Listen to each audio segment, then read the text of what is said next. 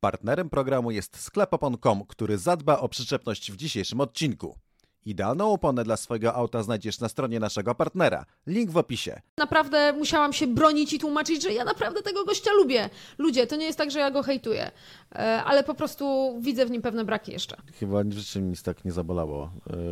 Yy, I w sensie e, aż za mnie tak schodziło tak e, takimi falami wraz z oddechem, taki, taki, że wydawałem takie dźwięki jak w filmach sensacyjnych, nie, że ktoś komuś robi krzywdę i ten ktoś tak o. No i okazało się, że złamał obie ręce, bo spadł z konia.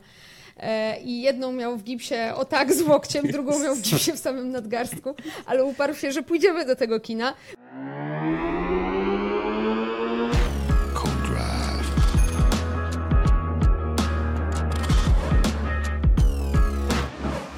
Witam serdecznie w Codrive numer 33 i na początek powiem Państwu, że w pracy w telewizji można wziąć urlop, w gazecie można wziąć urlop, a w Codrive nie można. Dlatego jest dzisiaj ze mną Aldona Marciniak, która pomimo, że spędza wspaniale czas, to jednak poziom zaangażowania w ten projekt jest tak wysoki, że jest tu z nami. Dzień dobry Aldona. Słuchajcie, to jest prosta sprawa. wieczór, ja po prostu spędzam wakacje razem z Pierem Gaslim i teraz uwaga, kto w komentarzu jako pierwszy trafi, gdzie spędzamy z Pierem Gaslim te wakacje. Yeah! A, konkurs bez nagród. I jest też ze mną Cezary Gutowski, który jest znany jako żółty postrach warszawskich ulic od kilku dni. E, Dobry wieczór, Czarku. Dzień dobry. Jak zacząłeś mówić żół, to pomyślałem, że, że jakiś znany jako żul czy coś takiego. To też, ale to już nie muszę mówić. Wyszło na to. Wyszło. Chodzi o auto, którym się teraz poruszam. Mm. Y, To wcale nie postrach. Nikt się boi, nie boi, chyba że nie lubi takich ostrych dźwięków, bo to się kręci na 9000. Jest tak cholernie głośne to Porsche. Na 9 Ale to jest najfajniejszy samochód, jakim jeździłem. 9000 Chryste obrotów. Ale jakby No. jechał po mnie na kabaty, to jakby był na Ursynowie, to bym go już słyszał.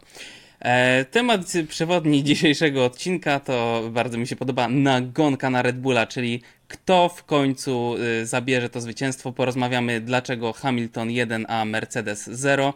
E, porozmawiamy sobie o Helmucie Marko disującym pewnego innego szefa zespołu. Ale zaczniemy na szybko od propsów i disów za Grand Prix e, Kanady. Zacznie dzisiaj Cezary. Cezary ostatnio nie zaczynał, więc bardzo proszę props. Okej, propsów jest, kandydatów jest w zasadzie mniej niż na disy. Na disy mamy całe stado, natomiast myślę, że dam propsa, skorzystam z przywileju pierwszeństwa i ja dam propsa Albonowi. Mhm. No bo fajnie jest dać propsa Albonowi, to się rzadko zdarza, mamy siódme miejsce w tym wyścigu, są duże nadzieje względem Williamsa, że tutaj upgrade'y i poprawa i w ogóle, że będzie lepiej. Trzymam kciuki, jednakowoż obawiam się, że jak i z innymi wynikami Grand Prix Kanady, niektórymi, jednak magia Montrealu, który jest bardzo wyjątkowym torem. I tego weekendu, który też był wyjątkowy, myślę, że Aldona opowie trochę, jak to wyglądało z, ze środka Boba w Montrealu, e, trochę wpłynęły na tę pozycję, to było dużo niepewności, bo jechali na jeden pit stop, nie wiedząc, czy te opony wytrzymają, czy nie wytrzymają. I wytrzymały, no ale kawał dobrej jazdy i wykorzystanie tego, że Williams, co prawda w łukach średnio, ale za to na prostych i w wolnych zakrętach całkiem spoko, e, na bardzo trudnym torze Albon dowozi do mety siódme miejsce, największa zdobycz punktowa w tym roku dla Williamsa, brawo. E, Przejdziemy teraz do mnie. E, Ja daję propsa Lewisowi Hamiltonowi, który fantastyczny manewr na samym początku wyścigu, co prawda potem zawinięty przez Alonso, ale tam jednak jest jeszcze różnica w bolidzie. No ale o tym też sobie porozmawiamy, więc nie będę wyprzedzał faktów. Natomiast Mercedes, który jeszcze przed chwilą martwił się, jak tu e, dobijać czy nawiązywać walkę z czołówką, jest po prostu trzeci w osobie Lewisa Hamiltona i teraz Aldona, która coś tam kombinuje, ale e, propsa da. Oczywiście, że propsa dam i ja dam propsa e, drugiej części tej walki, o której mówisz, a więc e, props mój idzie do Fernando Alonso. Prawdę mówiąc, gdy Luis go zawinął, to wrażenie było takie, dobra, to już jest po walce. E, Luis będzie drugi, szczególnie po tym, co się działo wcześniej w Barcelonie. A tu proszę, okazało się, że jednak Alonso miał to tempo, wyprzedził Luisa Hamiltona całkiem ładnie i do tego potem jeszcze no, cały czas zmagał się z problemem w samochodzie, musiał tam trochę robić lift and coast, e, więc e, summa summarum mogło tam być jeszcze tej prędkości więcej niż zobaczyliśmy, ale mm, fajnie było zobaczyć Nando na drugim miejscu znowu. Dziękuję bardzo, to były propsy, a teraz Cezary miałeś tylu wymienionych na disy, no to proszę bardzo. Możesz dwóch dać nawet, a co? Jak masz tak dużo, to dawaj dwóch. O kurde, w ogóle, ale mnie zacznie kopnął, bo ja mam siedmiu w ogóle wybranych No, e, ludzi, ale boję się, że komuś nieuczciwie Disa zabiorę w związku z tym, ale dobra, bo najbliższy memu sercu Dis to jest Dis na Magnusena. oh no. E, bo e, po raz kolejny uszkodził przednie skrzydło, to jest jego znak firmowy, e, więc tym razem podczas walki z Davisem, co prawda Davis go trochę wywoził w tym zakręcie, no ale jednak e, no, można było uszkodzić skrzydło albo nie uszkodzić, można było jechać bardziej po zewnętrznej nie, nie można było. Magnussen znowu pokazał, że jest twardzielem, że miejsca nie zostawi na torze, po raz kolejny mało to skrzydło, natomiast potem e, tak naprawdę to, to, to jest pikuś, bo do tego jesteśmy przyzwyczajeni i nie przys przysługuje mu przywilej Disa za takie proste rzeczy jak rozwalenie skrzydła przedniego, bo to jest normalka, tak, to jest norma. Więc e, dopiero to hamowanie do szykany, kiedy e, przestrzelił i De Vries i Magnussen i potem Magnussen mówił, że no w wywiadach, no, no nie miałem gdzie pojechać przecież tutaj, wywiózł mnie, no to jak miałem gdzie pojechać, kiedy widać, że sam przepławał to hamowanie. Inteligentny kierowca z jego doświadczeniem, szczególnie walcząc z takim żołdociałem jak De Vries, po prostu był zahamował tam, gdzie trzeba zahamować, skręcił i pojechał, a De Vries by się sam wywiózł, ale że to jest Kevin Magnussen, czyli kierowca, rycerz bez głowy tak zwany, e, to po prostu sam zrobił dokładnie to samo, przepałował jak pierwszoroczniak i pierwszoroczniak dosłownie jadący obok i po prostu pojechał prosto i stracił mnóstwo czasu e, w wyścigu, w którym i tak by punktów nie zdobył raczej, bo Has średnio co, daje co, radę, co, ale... Co? Przepraszam, e, e, no tak, tak, to cofam to, co powiedziałem w związku z tak więc mój dis idzie dla Magnusena i szczerze nie będę brał drugiego, bo po prostu nie chcę wam zabierać, ewentualnie później jeszcze kogoś dobierzemy, jak będziecie chcieli. E, dobrze, to teraz ja. To ja e, dis, który w ogóle wydaje mi się, że jakby tak zebrać wszystkie disy, to to jest kierowca, którego disuję najczęściej, myślałem o tym, a w sumie to nie jest tak, że go nie lubię, ale jednak Sergio Perez, mm, bo wiadomo, że nie ma co porównywać się z Maxem, który jest po prostu żyletą, ale jednakowoż y, poziom odstawania od kolegi z ekipy, jak dla mnie, na taką ekipę zbyt znaczący, to wszystko, co mam do powiedzenia o Sergio Dis dla Pereza. To Aldona teraz jeszcze. Wiecie co? Mój dis pójdzie dla kierowcy, którego generalnie lubię bardzo, natomiast y, bardzo dużo spadło na mnie krytycznych komentarzy po tym, jak e, Toma Christensena po tym wyścigu spytałam o to, czy George Russell, to jest ten e, Dis, e, ma jakieś, no, czy widać po raz kolejny, że ma jakąś lukę w tej zbroi, jak to mówią po angielsku, a po polsku, czy jest tam luka w tej zbroi, rozumiecie? Bo jednak wywalił w wyścigu w sposób taki mm, niepotrzebny, głupi. Jeżeli do tego dodamy to, co się wydarzyło w Barcelonie w kwalifikacjach, gdy doszło do kontaktu z Lewisem Hamiltonem i parę rzeczy innych sobie przypomnimy, no to właściwie to zderzenie z Lewisem Hamiltonem, który teraz dostawszy bolid, który się do czegoś nadaje, błyszczy, naprawdę błyszczy. Znowu jest w tym swoim e, trybie, takim naprawdę dobrym e, mindsetie. No to e, to tylko podkreśla, że George'owi jeszcze trochę do tego brakuje. Więc y, George Russell, mimo że naprawdę musiałam się bronić i tłumaczyć, że ja naprawdę tego gościa lubię. Ludzie, to nie jest tak, że ja go hejtuję, e, ale po prostu widzę w nim pewne braki jeszcze. Aż ta, ta nienawiść to z niej aż kipi, prawda? To tak, jest po prostu tak, przerażające. Tak. I tak, żeby Młod, młodego Brytyjczyka... Tak, tak ten, y, subiektywnie y, niszczyła biednego. Nie, zgadzam się, George zasługuje na Disa, natomiast przeczytałem fajną teorię w komentarzach e, na YouTubie u mnie i jak pierwsza osoba napisała, to sobie pomyślałem, że to się nie klei, ale jak druga to rozszerza, to sobie myślę, kurde, może coś w tym być.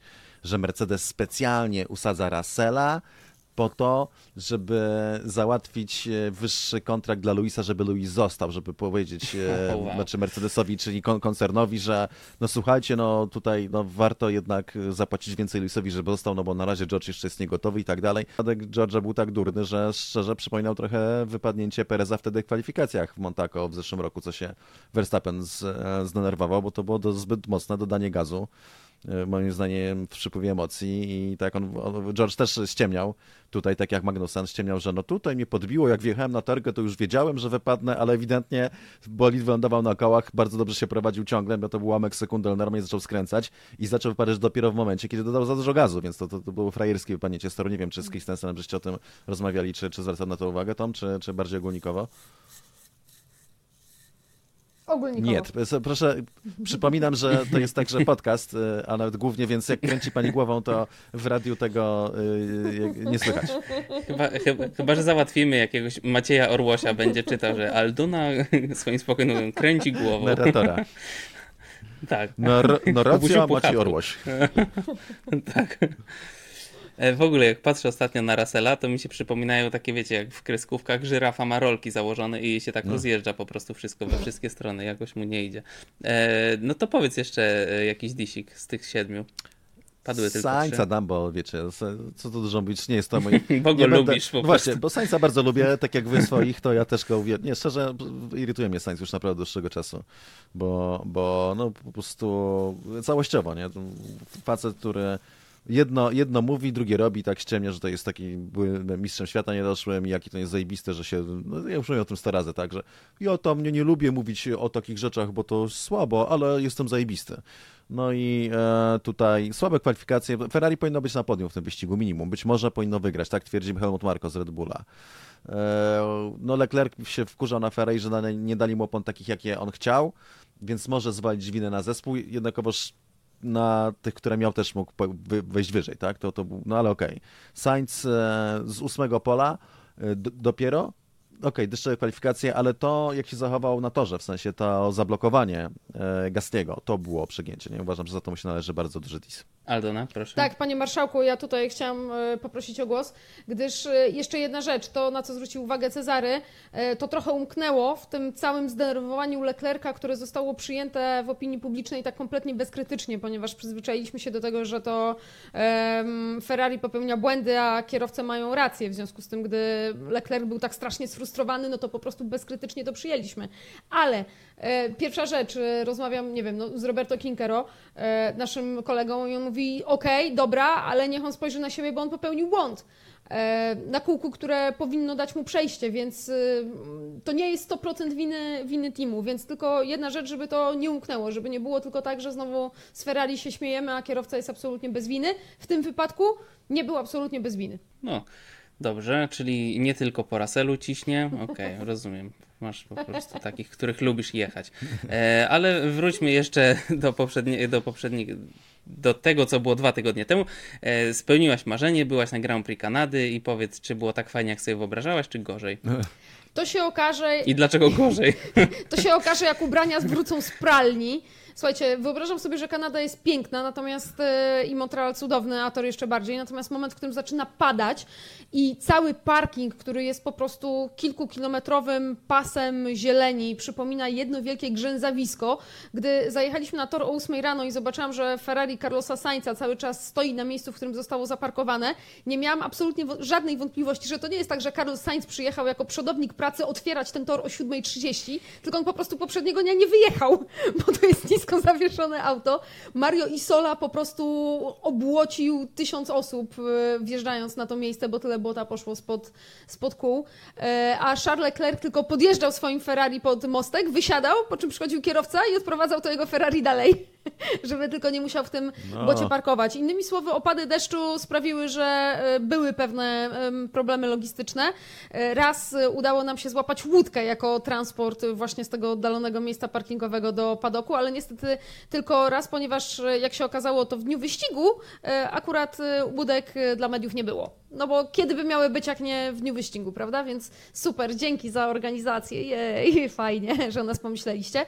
E, Natomiast oczywiście największym problemem, i to z tego e, o tym się dużo mówiło, był e, problem z kamerami na torze.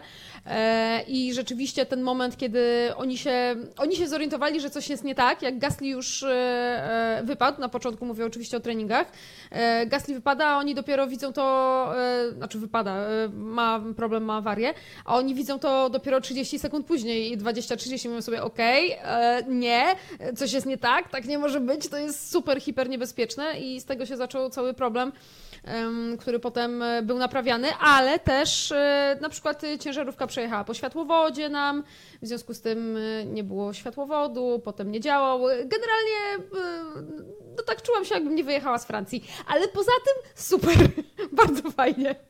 Tor świetny i, i, i widziałam świszcza na własne oczy. E, jadąc na tor sobie, sobie siedział z boku i był taki naprawdę super cute, więc odhaczone. Świetne miejsce, przede wszystkim naprawdę fenomenalny tor. Zobaczyć ścianę mistrzów, to już ostatnie zdanie, już Maksiu oddaję Ci głos, ale po prostu zobaczyć na własne oczy e, tę szykanę, te tarki, do, dopiero wtedy widzisz, jakie to, jest, jakie to jest wyzwanie, żeby tam, żeby tam nie przepałować. Super miejsce, naprawdę żywa legenda. Bardzo fajnie. Tylko błotko.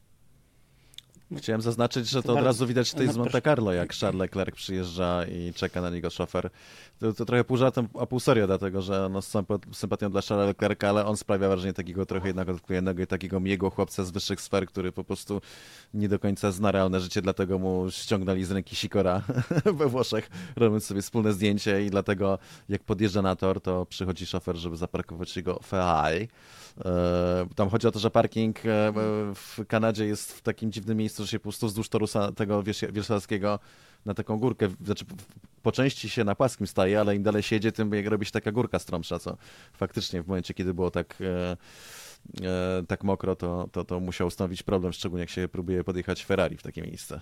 Może on po prostu nie lubi parkować. Te Ferrari pewnie nie mają takich systemów, że same parkują, nie? Takie super samochody niby, a nawet ten... Same. Przereklamowane, Musisz panie, to jest się twarde, głośne, Mo- Może mają szofera, ciasne. który. Wy- Wejść się nie da, wysiąść, tym, tym bardziej jest to absolutnie, proszę pana, A w, ale w ogóle jak się tym parkuje na przykład? Jest, bo ty jeździłeś Ferrari, jest tak, że jest bardzo źle, czy nie, zapamię nie zapamiętałeś? O parkowanie mi chodzi. Nie, wiesz co, znaczy... Że jest jakoś ograniczona widoczność? No ciężko się, teraz akurat mam tego, i to jest podobne, e, mam tego Caymana niski, GT4 nie? RS, czyli jakby najbardziej sportowa wersja Caymana, jeden z najbardziej sportowych modeli Porsche, de facto auto wyścigowe dostosowane do jazdy po drogach. Czyli chodzi o to, że jak siedzisz tak nisko, to już bardzo słabo widać raz, a dwa, o te samochody mają trochę inną mm, trajektorię ruchu, że w sensie nie, one się nie, nie manewrują jak samochody, w których Mhm. zazwyczaj siedzisz bliżej przedniej osi i masz jeszcze coś z tyłu bardziej, tylko jak siedzisz bardziej centralnie albo bliżej tylnej osi, to trochę inaczej musisz przyjąć. I ostatecznie, no najgorzej, ja, ja mam taką zasadę w, w, w samochodach, w motoryzacji w jeździe, nie widzisz, nie jedziesz. I to dotyczy szczególnie jazdy takiej, jak się jedzie po drodze, w sensie, żeby nie wyjeżdżać na drogę, jeżeli nie widzisz, że możesz przejechać. Wbrew pozorom jest to takie oczywiste.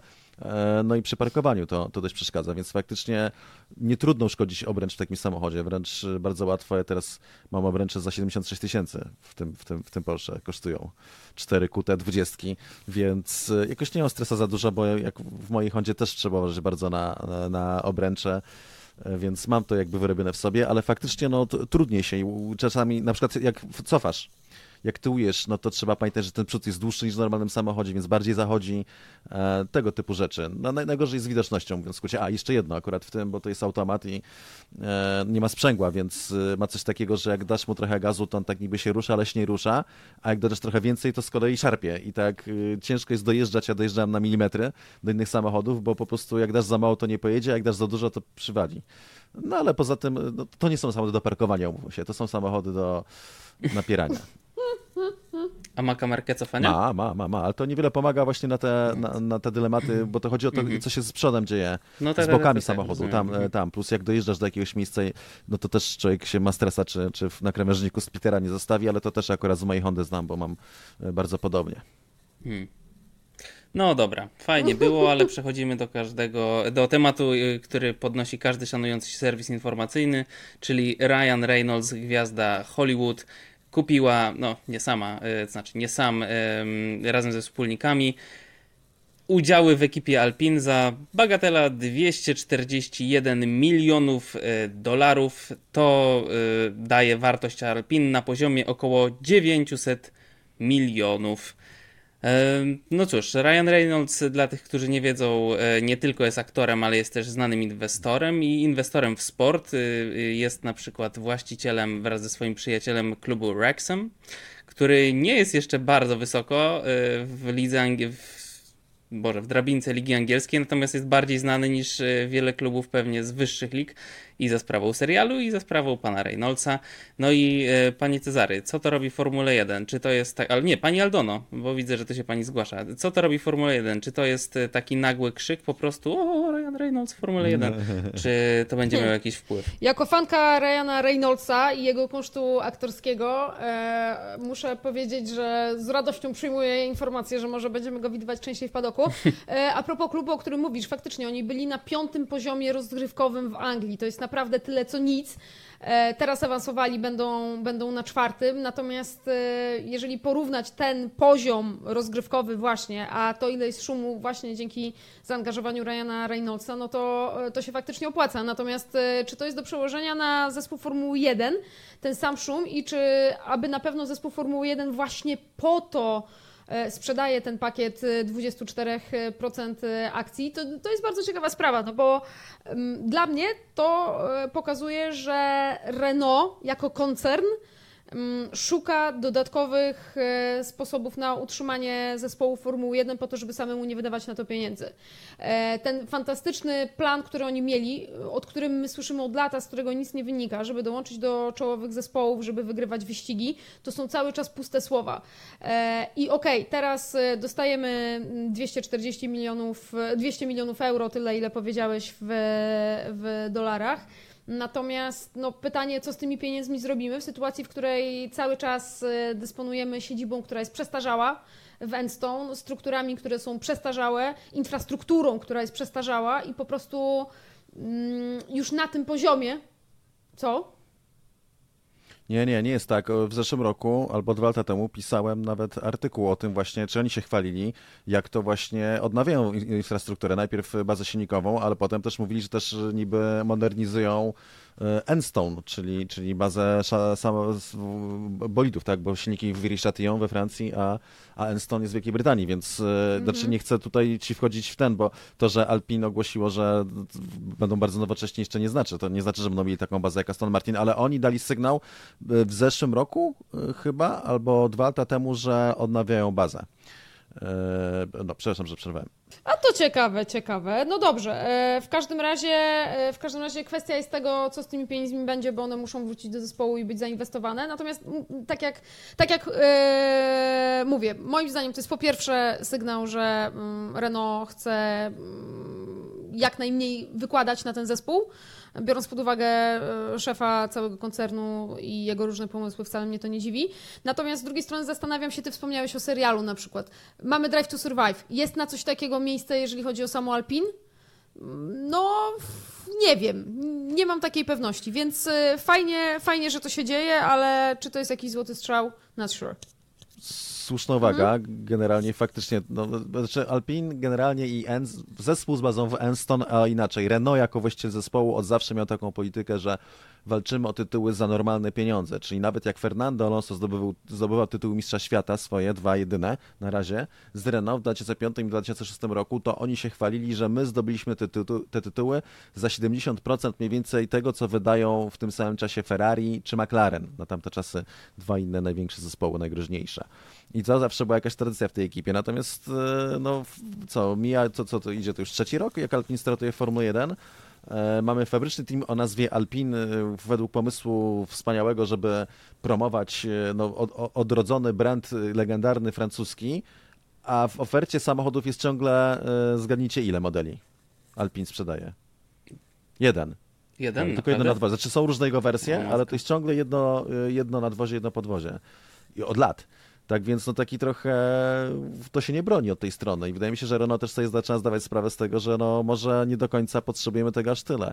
Też idzie w kierunku takim, w jakim jest teraz Mercedes. Mercedes ma 33% udziałów w ekipie, która nazywa się Mercedes.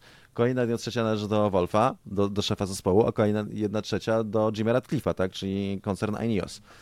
Więc Renault idzie, zdaje się, w tym kierunku. Ale to, co dla mnie jest najciekawsze w tej informacji, to jest to, że faktycznie potwierdzają się te e, no, spekulacje, znaczy spekulacje, to nie były spekulacje, szacunki, że zespoły poszły bardzo w górę, jeśli chodzi o ich cenę, dlatego że nie tak dawno temu zespoły kupowało się za jednego dolara czy funta. Red Bull został kupiony, Jaguar od Forda, za jednego dolara.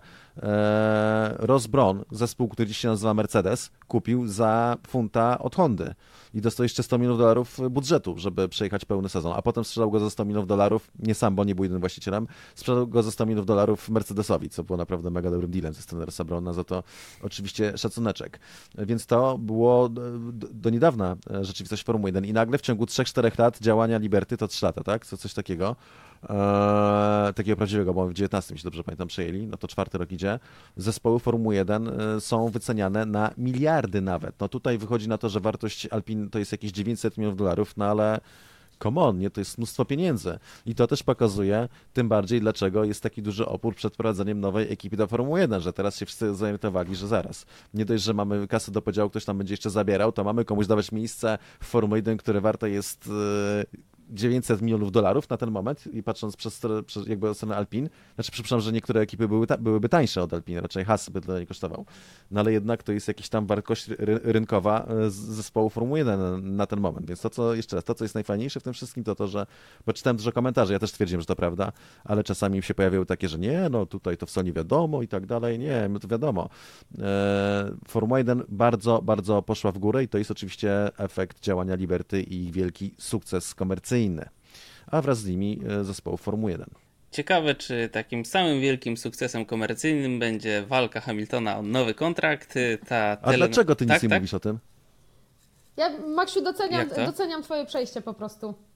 Tak, a ja myślę, ja jeszcze nie skończyłem. Proszę pana, ja jeszcze... Ja jeszcze... Aha, prze, przepraszam, to była taka pauza, ja, myślałem, ja że tak. czułem, że to Max jest koniec. powie, co on mówi, co on sądzi i ja powiem, a ja jeszcze chciałem zadać jedno pytanie, a on mi tutaj z jakimś...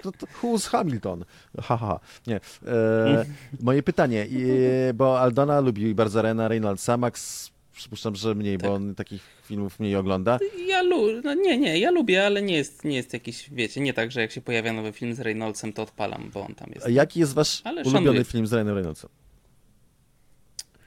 Oj, kurczę. Ja powiem pierwszy, bo ja dużo mniej pewnie widziałem, jeżeli Aldona jesteś fanką. Ja widziałem...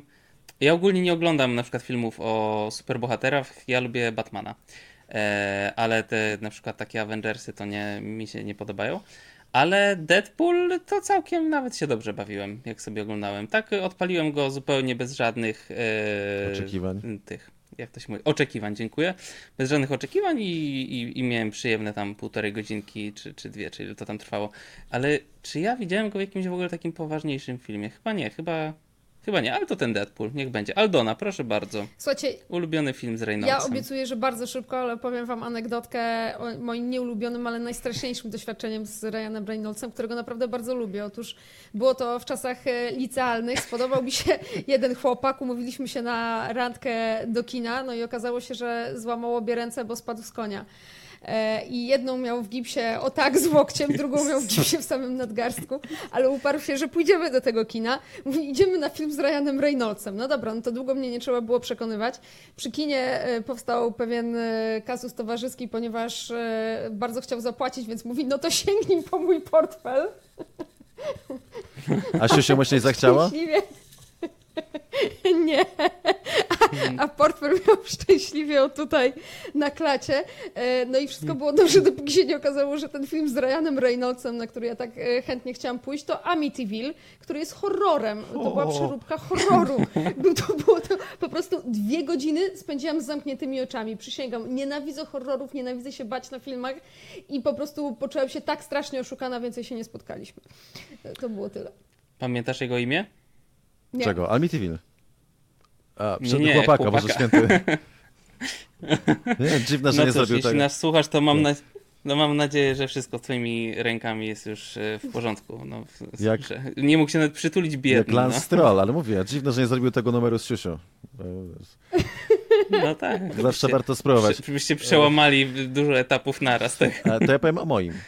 Ja generalnie, ja bardzo lubię e, Ryana Reynoldsa, ale jako charakter, bo w zasadzie w większości filmów gra, e, znaczy jest e, sobą i tam widziałem nawet jakąś spis tweetów, jakie wymienia ze swoją żoną, jak jedzie po swojej żonie, ona po nim, co też Mhm. jest, e, uważam, że zazwyczaj tak jeszcze nie powinno się robić, bo nawet jak się na, żartem czy półżartem wchodzi w taki ton, to w pewnym momencie to po prostu wchodzi i tyle. E, Ale tutaj wi- ewidentnie oni sobie z tym świetnie radzą i to jest, to jest takie strasznie fajne, taki dystans do siebie, nie taki sztuczny dystans nadęty, tylko po prostu taki zupełnie fajny i oryginalny. Więc go bardzo lubię jako postać, jako osobę.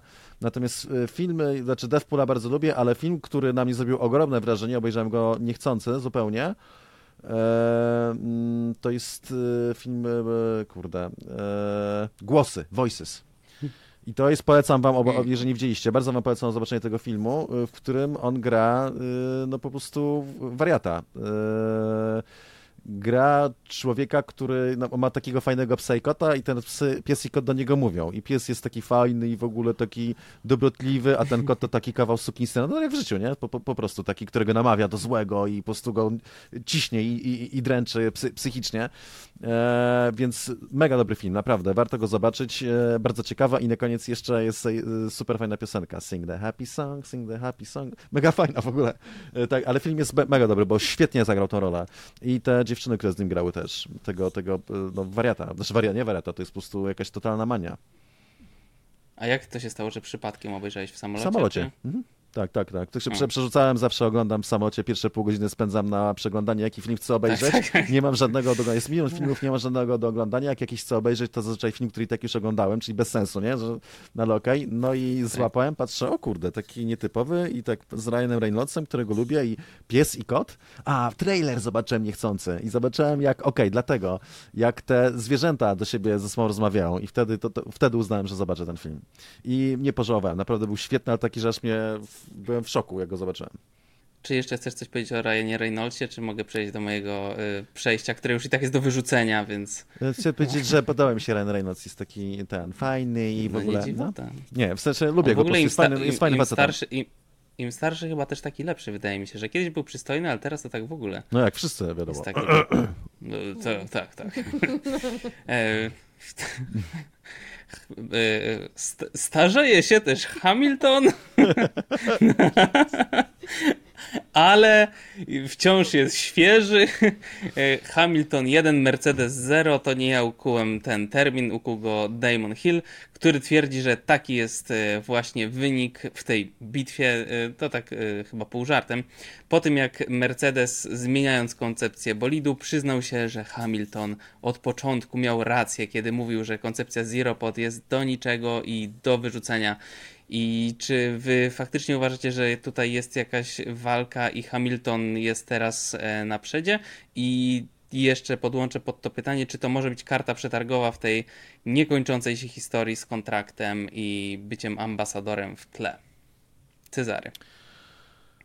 Bu, no po pierwsze brawo dla Luisa, y, dla Mercedesa jakaś tam, nie wiem, y, żółta kartka, dlatego że no widzimy, że nawet kierowca pokory Luisa Hamiltona, no po pierwsze nie masz takiego posłuchu w ekipie, więc nie jest uważany, no prawdą jest, że Fernando Alonso ma większy szacun, jeśli chodzi o jego opinię na temat bolidów, jeżeli chce się go szanować, bo Alpine tego nie robiło, niż Lewis Hamilton, natomiast Lewis nawet jeżeli nie jest topowym człowiekiem od tego, co się dzieje z samochodem, to jednak jest super kierowcą i jednak coś tam ogarnia. I to pokazuje jeszcze raz, bo większość kibiców sobie wyobraża, że to jest tak jak było z Schumacherem, że jak Schumacher przyszedł do Ferrari, został liderem i wszyscy robili to, co on chciał, żeby robili i wychodziło.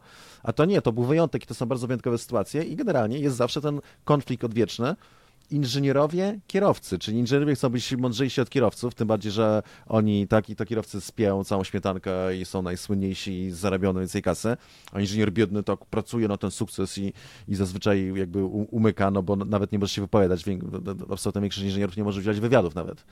Więc, więc to jakby no, trochę się na tym gryzie.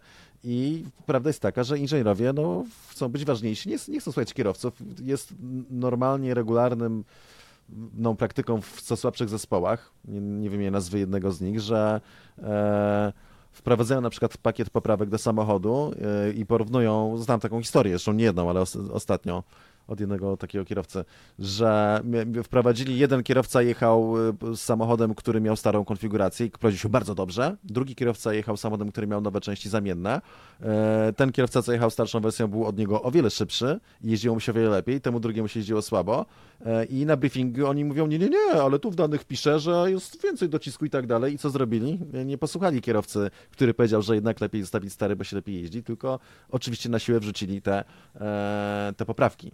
Więc mamy ten odwieczny konflikt. Tak działa Formuła 1. I Mercedes, który popełnił największy grzech, że nie słuchał swoich kierowców e, w, tej dziedzinie, no, bo inżynierowie chcieli być mądrzejsi, chcieli wiedzieć więcej, ale ostatecznie to kierowca lepiej wie, jak się prowadzi ten samochód. Luis opowiadał generalnie, jaki to był proces, nie? Jak tam z George'em zadawali pytania, ale dlaczego tak robicie? Dlaczego idziemy w tym kierunku? Że po prostu to nie było takie, żeby poszli i powiedzieli, "Su, to, to, to jest koniec, tym się nie da jeździć, macie zrobić nowe. To był rodzaj nawet nie walki, tylko jakiejś strategii. I na koniec to, co mówi Hill, że Luis ostatecznie musiał wyjść i publicznie powiedzieć, że mówiłem, tak, mówiłem wam chłopaki, i coś się zadziało. Więc tutaj oczywiście szacuneczek dla Luisa i jeszcze raz, no, dla Mercedesa. Okej, no może nie chcę być niesprawiedliwy, no bo to jakby zespół, który przez tyle lat unosił takie sukcesy, więc też ciężko ich krytykować aż tak bardzo, ale no, no, jednak to pokazuje, że, że ten konflikt jest między kierowcami a inżynierami interesów i że jednak lepiej słuchać kierowców, szczególnie jak się ma siedmiokrotnego mistrza świata w zespole. No dobrze, to jeszcze zanim przejdę do Aldony, to e, pytanie Czarku. Czy gdybyś był Mercedesem, to wziąłbyś e, Hamiltona na ambasadora? Obecnie mówi się o 200 milionach, zaraz, euro czy dolarów? e, euro. Gdyby był Mercedesem, to miałbym gwiazdę na nosie. E, I prawdopodobnie V8 4.0. E, nie, nie wziąłbym. Szczerze, to jest takie żądanie wręcz... Tak, tak, tak. O, no to, o, o, o, o, to mi się by najbardziej podobało. To bym sobie dwie zrobił od razu. Bo wiecie, po środku to bym, że mogłoby wyglądać jak cel, a tego bym nie chciał. E, w każdym razie, e, Z tyłu też może. no tak. E, Przepraszam się, trochę się jakby wybiłem, wybiłem e, z tematu. Ambasador tak, Louis. tak. Nie, nie chciałbym. Uważam, że to jest e, cokolwiek dziwne żądanie, takie aroganckie, mówiąc szczerze, i to mocno narcystyczne. I, Louis owszem jest wielką postacią, absolutnie nie tylko kierowcą, ale wielką postacią generalnie, bardzo ciekawą, bardzo charyzmatyczną i tę charyzmę się czuje, jak się jest obok. Naprawdę, ja ją też czuję i, naprawdę go bardzo podziwiam, wbrew temu, co się może wielu osobom wydawać, po prostu nie patrzę na niego bezkrytycznie. E, Natomiast, e, no to tak mówi się o 10 latach za 30 milionów dolarów rocznie, 300 milionów dolarów. No to nie wiem, dla- dlaczego Mercedes chciałby wydawać 300 milionów dolarów.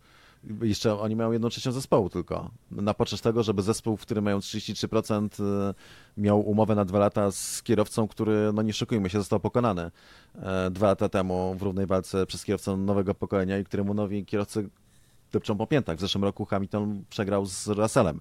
Owszem, w tym roku pokazuje, że jest lepszy, ale pokazał, że potrafi być gorszy, więc tutaj no, no, nie, nie jest absolutnie na pozycji, żeby, żeby takie rzeczy robić, żeby, żeby, żeby się ich domagać. Szczególnie jeszcze raz, że musimy oddzielić koncert Mercedes-Benz, koncern od zespołu Mercedesa, który jest franczyzą.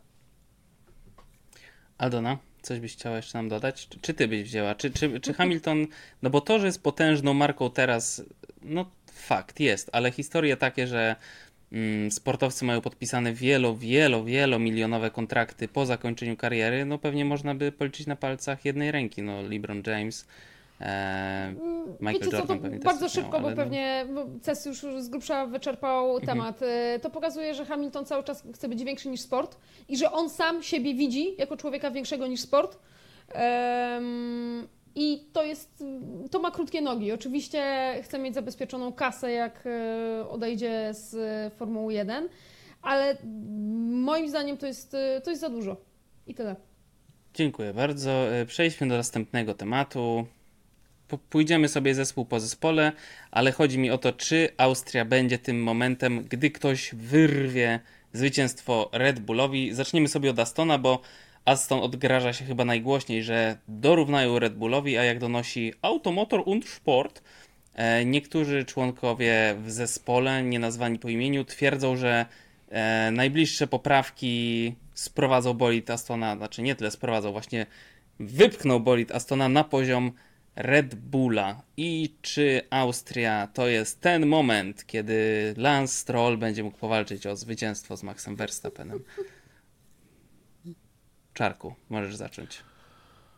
Znaczy, przede wszystkim są ludzie w e, Astonie, którzy twierdzą, patrząc na dane stanu aerodynamicznego, że już ta konfiguracja bolidu, którą teraz mają, dorównuje Red Bullowi. Co nie znaczy, że to jest prawda, ale są to bardzo mocne słowa zespołu, który jest bardzo ambitny i pamiętajmy, teraz jest największą problemem dla Astona jest teraz po tym, jak zrobili bardzo dobry bolid, to jest to, czy będą go w stanie wystarczająco szybko rozwijać. Jeżeli w Kanada była naprawdę mocna, e, jeżeli to się potwierdzi na też takie jak- Austria, jest to jeszcze weekend sprinterski, no to może będzie właśnie losować podczas sprintów, ale to, to może potem o, o tym powiemy.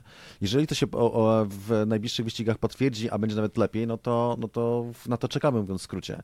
Więc e, no ja powiem tak, nie będę już, nie powiem, że tak jest na 100%, bo no, jeszcze musimy zaczekać, prawda? Plus wszystkie ekipy się rozwijają, natomiast trzymam kciuki za to, żeby tak, żeby tak e, właśnie było. Sam Alonso jest oczywiście ostrożny, mówi, że potrzebujemy trochę więcej czasu, wolnych treningów e, z naszym nowym samochodem, żeby go lepiej poznać, po prostu lepiej dostroić. Austria to jest inny tor mocno od, od Kanady, znaczy no, może nie tak skrajnie jak, jak Hiszpania, ale jednak dość, dość mocno.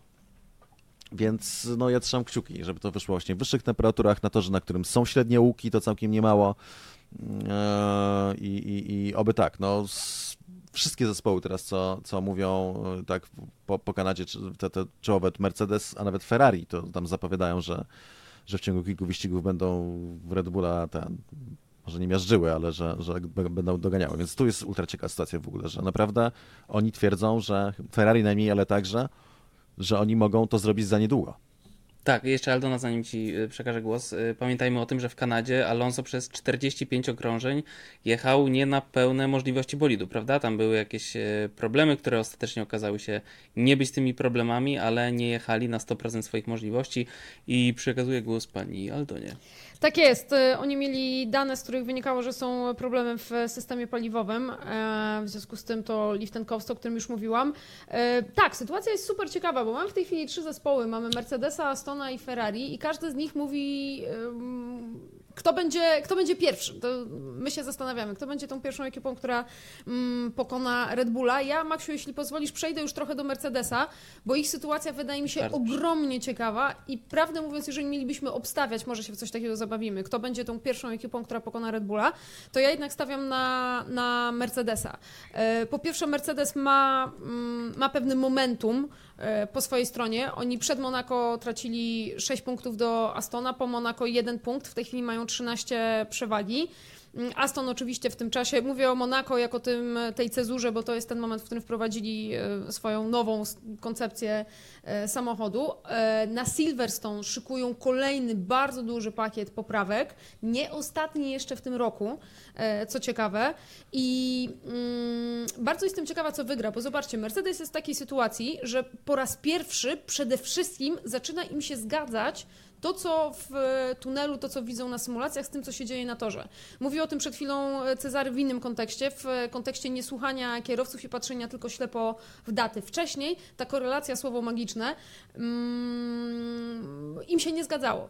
W tej chwili z nową koncepcją bolidu to, co widzą w danych, potwierdza im się na torze i to jest bardzo wielka siła. I tu mamy do czynienia z zespołem, który właśnie wie, jak rozwijać bolid i ma za sobą o wiele lepsze know-how do tego, jak e, z tym pracować, ale zaczyna z nową koncepcją. Po drugiej stronie masz Astona, który samochód już świetnie zna, ale nie jest ekipą i tutaj mówimy o, o, o wszystkich ludziach tak naprawdę oprócz Fernando Alonso, który ma doświadczenie walki e, z Red Bullem, który ma doświadczenie walki o zwycięstwa w wyścigach.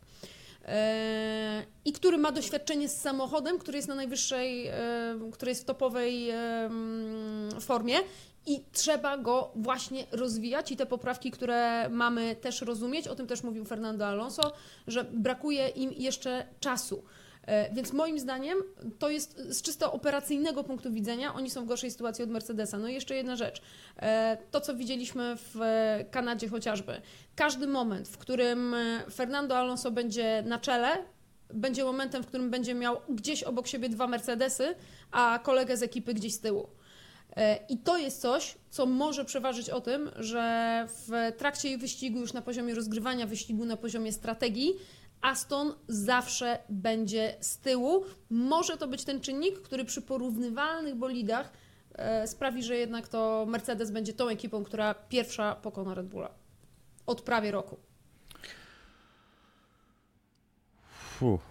No jest to jakieś czynniki. Faktycznie już w Kanadzie było widać taką sytuację, dopóki George nie raczył był. Chociaż tam Fernando mimo wszystko się nie przejmował, po prostu szedł swoje i, i nie musiał liczyć mm, na pomoc kolegi z ekipy. Natomiast ja nie wiem, nie rozumiem dlaczego w ogóle negujesz możliwości pana Lansa, Strola, syna pana Lorenza, żeby na równi z równym walczył z Fernando i kierowcami Mercedesa i pomagał koledze z ekipy w ogóle. Bo to jest hejterka, przecież już widzieliśmy. Russell. Jeszcze tylko powiedz, że bardzo lubisz Lansa Strola. No dobra, to nie mów. E, w każdym razie, e, e tak, z e, Mercedesem to jest kolejny zespół, który bardzo mocne słowa Toto Wolfa. Jesteśmy o jeden upgrade od zwycięstwa. Bardzo dużo, bardzo optymistycznych e, wypowiedzi w Mercedesie z każdej strony, z każdej strony. Tak jak Fernando, tak względem Astona trochę tam hamował emocje mówi, że jeszcze tu zaczekajmy i tak dalej. Tak w Mercedesie nie to, żeby wszyscy mówili, że zdobędzie Mistrzostwo Świata, ale wszyscy są, e, po pierwsze się cieszą i widać, że naprawdę się coś udało zrobić, a dwa, że są optymistami, jeśli chodzi o, o przyszłość, tak więc trzymamy kciuki, żeby to była prawda. Gdyby do, e, do Red Bulla dorównał i Mercedes, i Aston Martin, to w ogóle byłoby. Jeszcze to się może nam zamienić na taki sezon marzeń na jakiś czas. E, znaczy, mistrzem świata pewnie i tak będzie Verstappen w tym, w tym roku, ale że nagle się nam od połowy sezonu zacznie walka, że nie będziemy wiedzieli faktycznie, kto będzie w stanie wyścig wygrać. Ale no właśnie, y, y, czy, bo ten miecz ma dwa końce oczywiście i ten kij ma dwa końce, a ten miecz ma dwa ostrza. E, otóż y, jeżeli będą tak mocno chcieli się rozwijać w tym roku, no to mm, podejrzewam, że mm, Red Bull mając dużą przewagę i czując się dosyć pewnie, część środków może przekazywać już na rozwój bolidu na sezon następny, prawda? Oni też muszą o tym myśleć. Nie będą chcieli pewnie tutaj rzucić wszystkiego na hura, bo ten sezon pod pewnymi względami prawdopodobnie jest już przegrany. Ale jak to teraz dobrze wyważyć, żeby nie stracić możliwości rozwoju na przyszłość? Ja nie mam odpowiedzi na to pytanie, ale mam nadzieję, że oni mają, bo są szefami zespołu.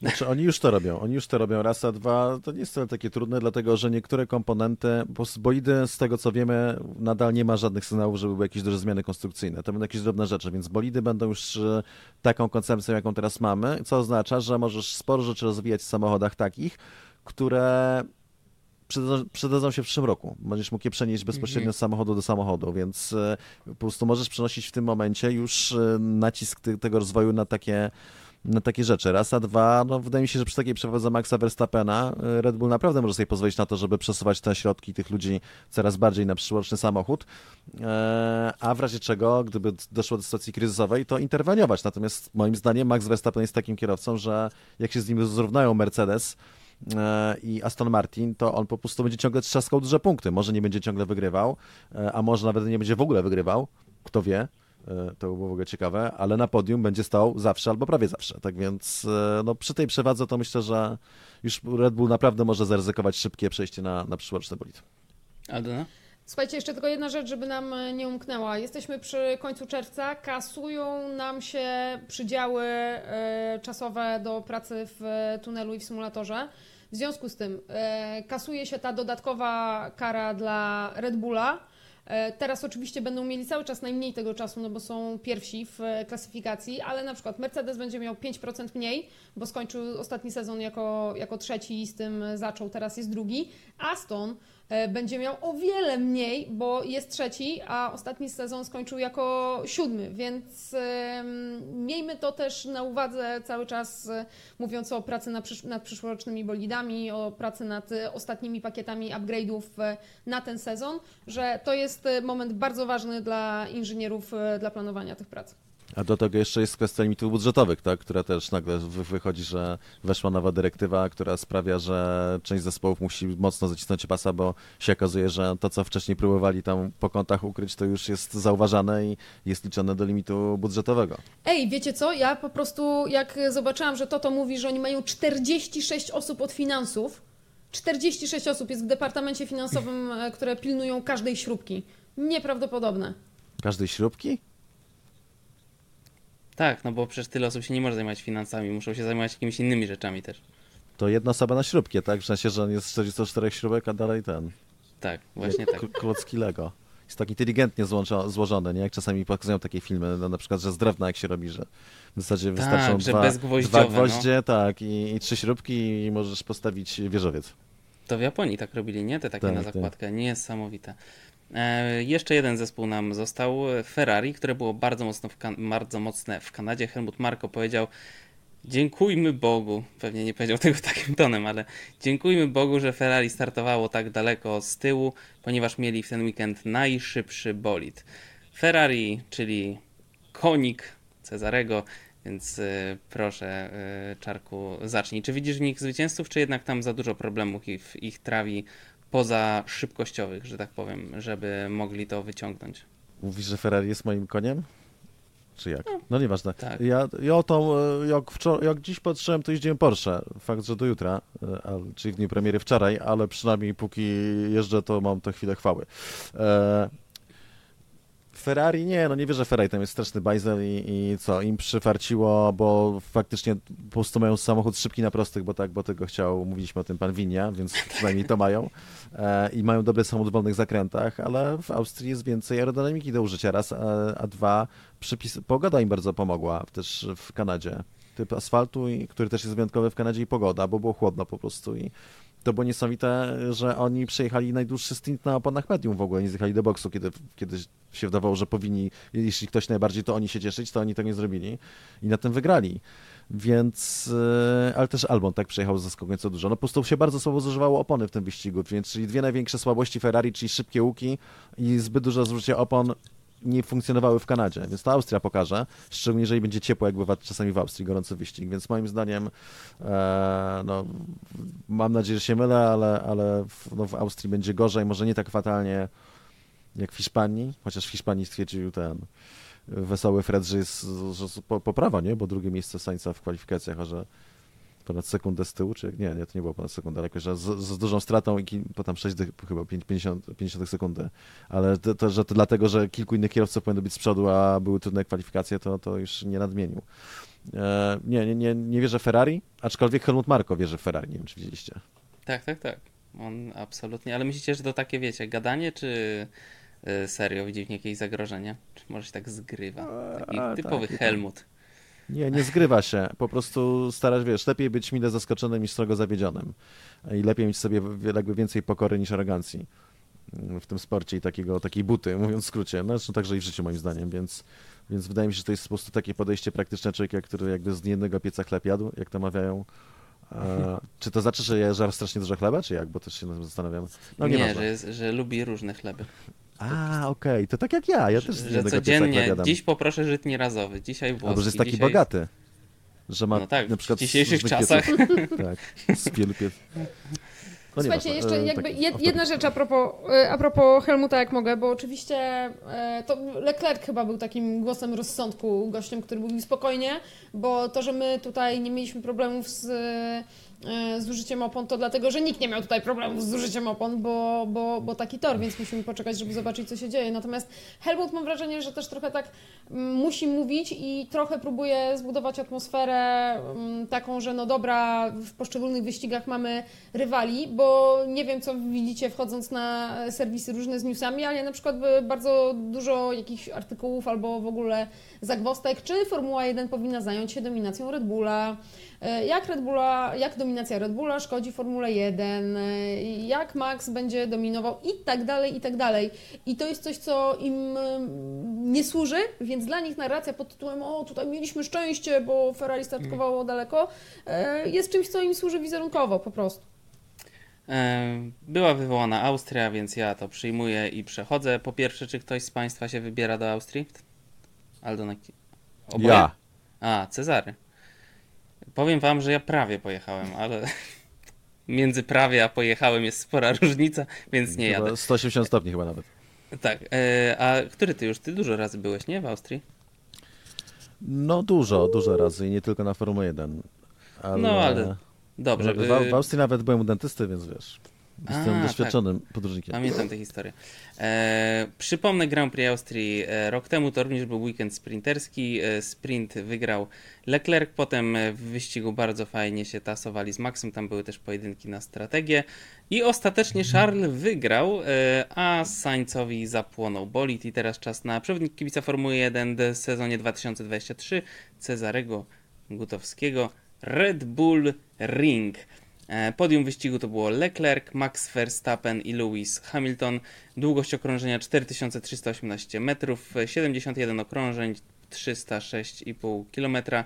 Rekord okrążenia w wyścigu 1.05 619 Carlos Sainz 2020, a pole position e, zdobył Max Verstappen e, rok temu z czasem 1.04 984 i teraz godziny sesji. Piątek 30 czerwca pierwszy trening o 13.30, kwalifikacje o 17.00, e, drugi trening w sobotę o 12.30, sprint o 16.30 i w niedzielę wyścig o 15.00.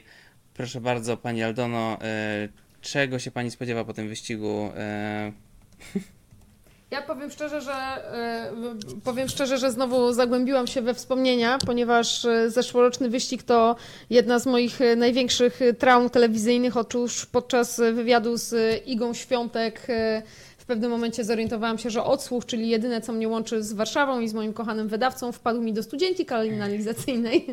W związku z tym po próbach e, wyciągnięcia go na wizji cały czas e, niesłusznych musiałam na wizji powiedzieć, że drodzy Państwo, przykro mi, ale ja nie mam pojęcia, co teraz. Czy jakieś reklamy, czy jakiś kierowca, bo po prostu nie słyszę Warszawy, więc ja cały czas e, swoją traumę przemyśliwuję. Natomiast przede wszystkim, słuchajcie, Austria jest super fajnym torem. Bardzo zazdroszczę Cezaremu, że tam jedzie i wszystkim, którzy się tam wybierają i przede wszystkim Austria sporo nam powie, dużo nam powie, więcej prawdy. Ja już nie zliczę ile razy od Monako, właściwie ja nic nie robię, tylko od Monako pytam wszystkich z Mercedesa, e, na który tor oni czekają, kiedy, kiedy faktycznie poczują się pewnie e, z tymi swoimi poprawkami i z nową koncepcją samochodu, no bo wiadomo, Monako specyficzne, Barcelona super reprezentatywna, no ale w sumie Montreal by się przydał, no bo cały czas e, tracicie na prostych, no to sprawdźmy się w Montrealu. I Red Bull znowu będzie, Red Bull Ring znowu będzie takim bardzo dobrym sprawdzianem i faktycznie mm, to chyba Helmut powiedział, że wcale nigdzie nie jest powiedziane, że będzie to, że będzie to święto Maxa. Może jestem naiwna, ale troszkę w to wierzę. Użył nawet Oktoberfest for Max takiego stwierdzenia. E, Cezary, a na co ty się najbardziej cieszysz w Austrii? W ogóle jedziesz, czy lecisz gdzieś tam? E, jadę, jadę, jadę samochodem Fordem, e, chyba Rangera Raptora, więc się cieszę. Mm, no ja też mam traumę związaną z Austrią. Mm, to był ten moment, kiedy w fotelu dentystycznym pan dentysta postanowił ku mojemu zaskoczeniu zrobić mi zastrzeg podziąsło przy zębie, który mnie bolał od kilku dni potwornie i leciałem na ibu, ibuprofemię, frenie już takim na 600, dość grubo i chyba w życiu nic tak nie zabolało. E, I w sensie e, aż za mnie tak schodziło tak takimi hmm. falami wraz z oddechem, taki, taki, że wydawałem takie dźwięki jak w filmach sensacyjnych, nie, że ktoś komuś robi krzywdę i ten ktoś tak o, o, po prostu taki, i to było nie, to nie, Szalony nie austriacki dentysta. To byliśmy na LMS-ie. Nie, nie, to trzeba powiedzieć, że po pierwsze obsłużył mnie dość szybko, mimo że tak wpadliśmy w sobotę, tak, tak to było, jeśli dobrze pamiętam. Zupełnie tak w, w marszu i, i, grosza nie wziął, chyba było mu Po drugie nie wziął pieniędzy, po trzecie tak, po trzecie, po trzecie przepraszał Cezarego strasznie, jak zobaczył ile bólu mu sprawdził, sprawił, a no i e, po kolejne to złą diagnozę postawił. E, no tak, bo to trzeba prze, zrobić prześwietlenie po prostu, no więc e, mam taką traumę. Uważam, że jest to jeden z najfajniejszych weekendów Formuły 1 generalnie z punktu widzenia kibica i także z punktu widzenia dziennikarza, bo jest fajnie zorganizowany. E, no ten, jakby to centrum dowodzenia, biuro prasowe chyba najfajniejsze, najładniejsze w ogóle w całym sezonie. Nie, ma, nie, nie znam fajniejszego biura prasowego generalnie, wysokie, duże, przeszklone, także jak robią te pokazy samolotów co roku, zabytkowych szczególnie, to po prostu sobie stoisz i to wszystko widać. Na dole masz główną prostą, po prostu jak na dłoni, wyjście z ostatniego zakrętu, drogę do pierwszego zakrętu. No, fenomenalnie, bardzo nowoczesne, takie e, stylowe, no, fantastyczne miejsce mm, z tego punktu e, widzenia i uważam, że to jest też świetny tor, dlatego to jest tor krótki bardzo.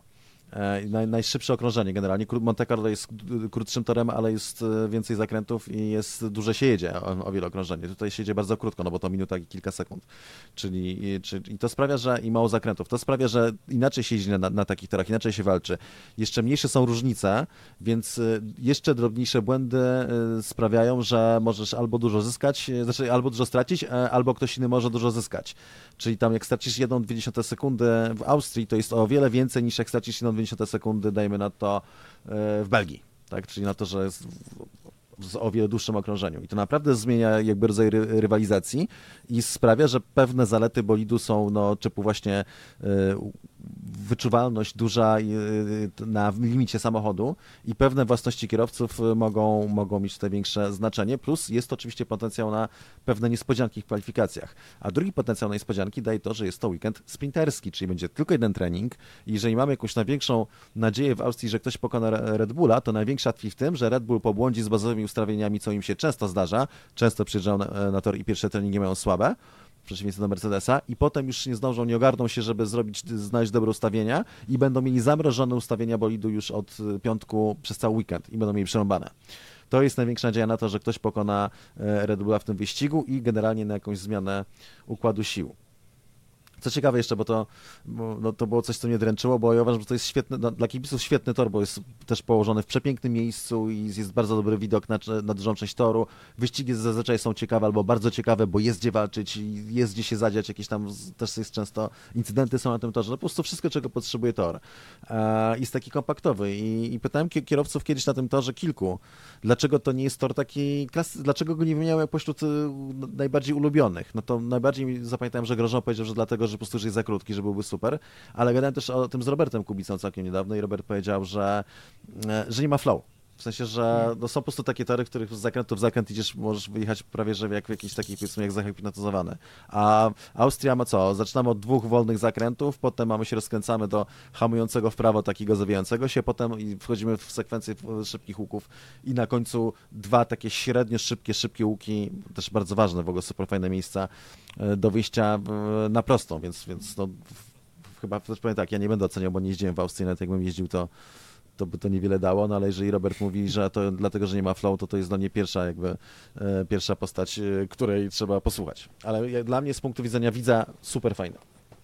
No dobrze, no to zabawmy się w podium w takim razie. Ja e, zacznę mimo wszystko klasycznie Verstappen, ale potem Leclerc i Alonso. I Russell nie dokończy wyścigu. Hmm. E, Aldona, proszę. Verstappen, Hamilton, Alonso. Eee, to teraz ja, tak? Tak. Mm, ja myślę, że wygra Alonso przed y, Verstappenem i Hamiltonem. Albo nie, Russellem. Russellem, tak o proszę. Tak, tak, no tak. dobrze, no to ciekawe. Ale mamy dwa wyścigi. Znaczy nie, mówię o wyścigu głównym, tak? Tak, tak, tak, o głównym, tak, tak, tak. E, no dobrze, to zanim jeszcze e, wypuścimy Aldonę na imprezę z Pierem Gaslim, to ostatni temacik. E, chodzi o ten mały disik Helmuta Marko, no taki nie mały, w stronę Toto Wolfa. Nakreślę szybko sytuację. Otóż Mercedes miał powiedzmy szansę zakontraktowania Maxa Verstappena, kiedy ten był juniorem, ale nie zdecydował się na to. Mm, e, Toto Wolf powiedział, że no po pierwsze to nie od razu sprawiał wrażenie, że będzie taki wybitny i że nie widziałem y, może tych wszystkich cech, które on pokazuje teraz, na co Marko powiedział, jeżeli nie wiedział, to nie wiem na co patrzył, bo jak zobaczyłem go po raz pierwszy, to od razu wiedziałem, że jest niesamowity. Jak, jak ten mord w Madagaskarze. Ja od razu wiedziałem, ja ich pierwszy polubiłem. Więc, y, więc tak, y, Toto Wolf powiedział, że oczywiście żałuje, że go nie zakontraktował, no ale że wtedy nie było po prostu takiej opcji i tyle. I tutaj chciałem Was zapytać, jak to jest? Y, czy takich, Aldona, tak zaraz Ci powiem, y, przekażę głos, czy jak to jest? Czy takie Wonderkidy widzi się od razu, czy po prostu to sito jest y, dziurawe i, i można to przeoczyć? Mm, o tym pewnie więcej i lepiej powie Cezary, chociażby dlatego, że Roberta Kubicę poznał, gdy ten był w bardzo młodym wieku. Natomiast ja jeszcze chcę wrócić do tej historii, o której oni mówią, bo to jest 2014 rok, e, więc gdy Toto Wolf mówi, że wtedy za bardzo nie było takiej opcji, to też odnosi się do tego, że miał wtedy Louisa Hamiltona i Nico Rosberga e, w składzie. No a potem, gdy Nico odszedł i no to przyszedł Walteri, a z kolei Max już e, nie był dostępny. Natomiast ten argument jest trochę dziurawy, bo nie podpisujesz juniora po to, żeby jeździł do ciebie w, dla ciebie w tym roku albo w następnym. E, ani nawet za 3 lata, w przypadku, kiedy mówimy o 16-latku. Max Verstappen miał wtedy 16 lat, e, w, jeździł w Formule 3 w e, w momencie, w którym Red Bull go podpisał i zrobił to rzeczywiście za inicjatywą doktora Helmuta Marko. Max miał 7 zwycięstw w tejże Formule 3 wtedy, w swoim pierwszym sezonie startów w ogóle w e, bolidach jednomiejscowych. E, więc to no, robiło, robiło wrażenie. Natomiast ostatecznie ten sezon to już, taka, to już taka ciekawostka. Max skończył na trzecim miejscu.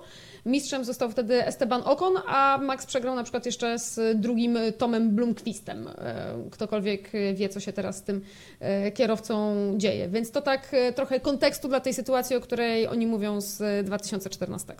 To teraz czarku, jak to jest z tymi Wonderkidami, bo tak na przykład wiecie, w piłce nożnej często jest tak, że jest jakiś 15-latek i niesamowity mhm. nowy Messi, nowy Ronaldo, potem mija 4 lata i on gra w Legii. No, nic czego nie ujmując Legii oczywiście. Mm, w wyścigach, jak, słuchaj, jak masz kierowcę, który jest wyjątkowy, to nie, nie, nie zawsze wszyscy to widzą, mówiąc w skrócie. A, bo, a wręcz 1 to rzadko, kiedy jeździ w seriach juniorskich, ale, ale to widać po prostu. To widać, że to jest, e, że to jest on, czyli o Hamiltonie było wiadomo, że to będzie on, tak samo jak o Robercie, o Alonso było wiadomo od pierwszego sezonu, że będzie on, o Verstappenie od pierwszego sezonu było wiadomo, że to jest że to jest gość po prostu. Nie wszyscy to widzą, bo część nie chce zauważyć, a to też nie jest takie oczywiste, ale jak naprawdę ktoś się interesuje, ogarnia wyścigi, to po prostu widać, więc Wunderkindów to może być dużo w tych kategoriach juniorskich, ale Formuła 1 to dopiero e, weryfikuje i robi to dość okrutnie. Ona pokazuje, że, że, że no, no sorry, ale jest inna jeszcze sprawa. Poziom jest bardzo wyrównany w Formule 1, bardziej wyrównany niż kiedykolwiek. I różnice między teraz kierowcami wybitnymi, a kierowcami e, bardzo dobrymi są o wiele mniejsze, więc po prostu jest dużo kierowców bardzo dobrych, bardzo solidnych. George Russell wydaje mi się, że ostatecznie przypadnie na tę kategorię. Były tam jakieś nadzieje, że może być jednym z tych takich właśnie jak Max, ale mi się wydaje, że teraz bardziej widać, że, że nie, że to jest też właśnie taki, nie wiem, pół stopnia niżej, typu Rosberg przy Hamiltonie i tak dalej. Więc e, czasami trudniej jest tylko dlatego, że po prostu kierowcy są bardzo blisko siebie, a wyniki w kategoriach juniorskich zawsze są łudzące. W sensie, że to, że ktoś wygrał wszystkie wyścigi wszystkich kategorii w, w juniorach, to jest nawet czasami bardziej podejrzane niż właśnie bardziej pokazuje jego potencjał, nie? Bo takie rzeczy się nie zdarzają. To nie jest tak, że masz kierowcę, który gdzie tam jest bardzo dużo bardzo zdolnych dzieciaków jeździ teraz. Poziom jest także tam najrówniejszy w historii, więc to, że jak ktoś ma taką dominację, to znaczy, że no, po pierwsze z całą pewnością ma lepszy tak? Nie, nie, nie, nie z tego e, sam z siebie. E, A dwa, że tam ściany mogą pomagać. Tak więc to po prostu do Formuły 1 ciężko, w Formule 1 no też było widać, że Mick Schumacher, zresztą taka Mika to było akurat było widać jeszcze przed Formułą 1, że to jest y, średniak i partacz, no ale to, to może... No co kierowca, to historia. Y, nie wiem y, w ogóle, czy mówimy o tym na tym etapie. A powiedz, y, powiedz, w sensie ja to słyszałem tą historię i pewnie wielu z naszych słuchaczy słyszało, ale jak zobaczyłeś Roberta, to miałeś tą taką uczutę, że to jest wyjątkowy kierowca? Od razu, chłopak. od razu. E, ja nie wiedziałem, czego się spodziewać na ten wyścig. Wiedziałem po prostu, że miał bardzo dobre papiery z kartingu. No ale mm, to wiesz, w kategoriach juniorskich, w których startował pierwszy sezon miał bardzo trudny, wyniki były słabe. W drugim sezonie walczył o mistrzostwo Formuły Włoskiej Renault 2000, ale w Eurocupie nie, był tam na poziomie chyba 5-6 miejsca. No jak jedziesz na tor, to też no ciężko jest na takim torze wypatrzeć, y, nie widząc przekazów telewizji nawet, y, jak kto jeździ, nie? I stoper też ci wszystkiego nie powie, ale to było wymalowane, on miał to wymalowane na twarzy, po prostu w jego pewności siebie, w jego dojrzałości, w jego podejściu do wyścigu, w jego skupieniu, je, wiesz, w, w jego, w tym, że on mnie, wiesz, totalnie ignorował. Ja przyjechałem tutaj z kamerą z telewizora i to jeszcze dawno temu, nie? Teraz to już nic nadzwyczajnego. W tamtych czasach nie było telefonów, e, tych smartfonów, tak? Telefony komórkowe były tylko takie na no, ten, takie Nokie, Na prawda, z ekranikiem i tak dalej, więc, więc to było inaczej, jeżeli jechałeś z taką wielką kamerą i operatorem e, i wiesz, podczas gdy mogłoby się wydawać, że z moich innych doświadczeń z kierowcami młodymi, wcześniejszymi, późniejszymi, że jednak to jest taki, budzisz takie, że wiesz, że tutaj starają się tobie tutaj ten, uhonorować twoją obecność, tak w ogóle to nie miało znaczenia dla Roberta, to był jeden taki, jeden bardzo mały czynnik w tym wszystkim. Jego inteligencja ogromna, generalnie jego rozumienie motorsportu i wyścigów, jego pokora taka, że nie mówił, że ja tutaj wejdę do Formuły 1 i moim celem jest Formuła 1, tylko to było marzenie, to było marzenie. Ultra zdolny chłopak yy, i też widać było, jak go szanują, to, to, to, to też, no po prostu to było widać od razu, że to jest kierowca, znaczy nie, że aż tak dobry, bo to, no szczerze, jak spotykasz 17-latka w, e, w Formule Renault 2001 kategoria tak naprawdę juniorska, e, no to nie możesz sobie wyobrazić, że będzie aż tak dobry jak Robert, ale to, co było pewne, to to, że, że to jest kierowca, który e, no, jest kierowcą Formuły 1 takim, nie, nie że będzie, ale że, no, że ta, tacy kierowcy, że Formuły 1 tacy są właśnie, w skrócie, więc czyli, że po prostu, że jest wystarczająco dobry na bank, żeby do Formuły 1 wejść. Dobrze, dziękuję bardzo. y, Dziękuję Wam za dzisiaj. Boję się, że zaraz nam tu Aldonę już wyniosą z tego pokoju, więc e, Mrówki? całuję. w- Tak, tak, tak. Karaluchy. Karaluch. Słaby hot, słaby hot. E, Ja to jaszczurki mam Eee, tutaj, e, więc- prawdę mówiąc, na tym, na balkoniku, więc może one. E, Więc dziękuję Wam e, bardzo jeszcze raz za dziś i słyszymy się niedługo, e, bo już za tydzień. Pa. Pa! Thank you.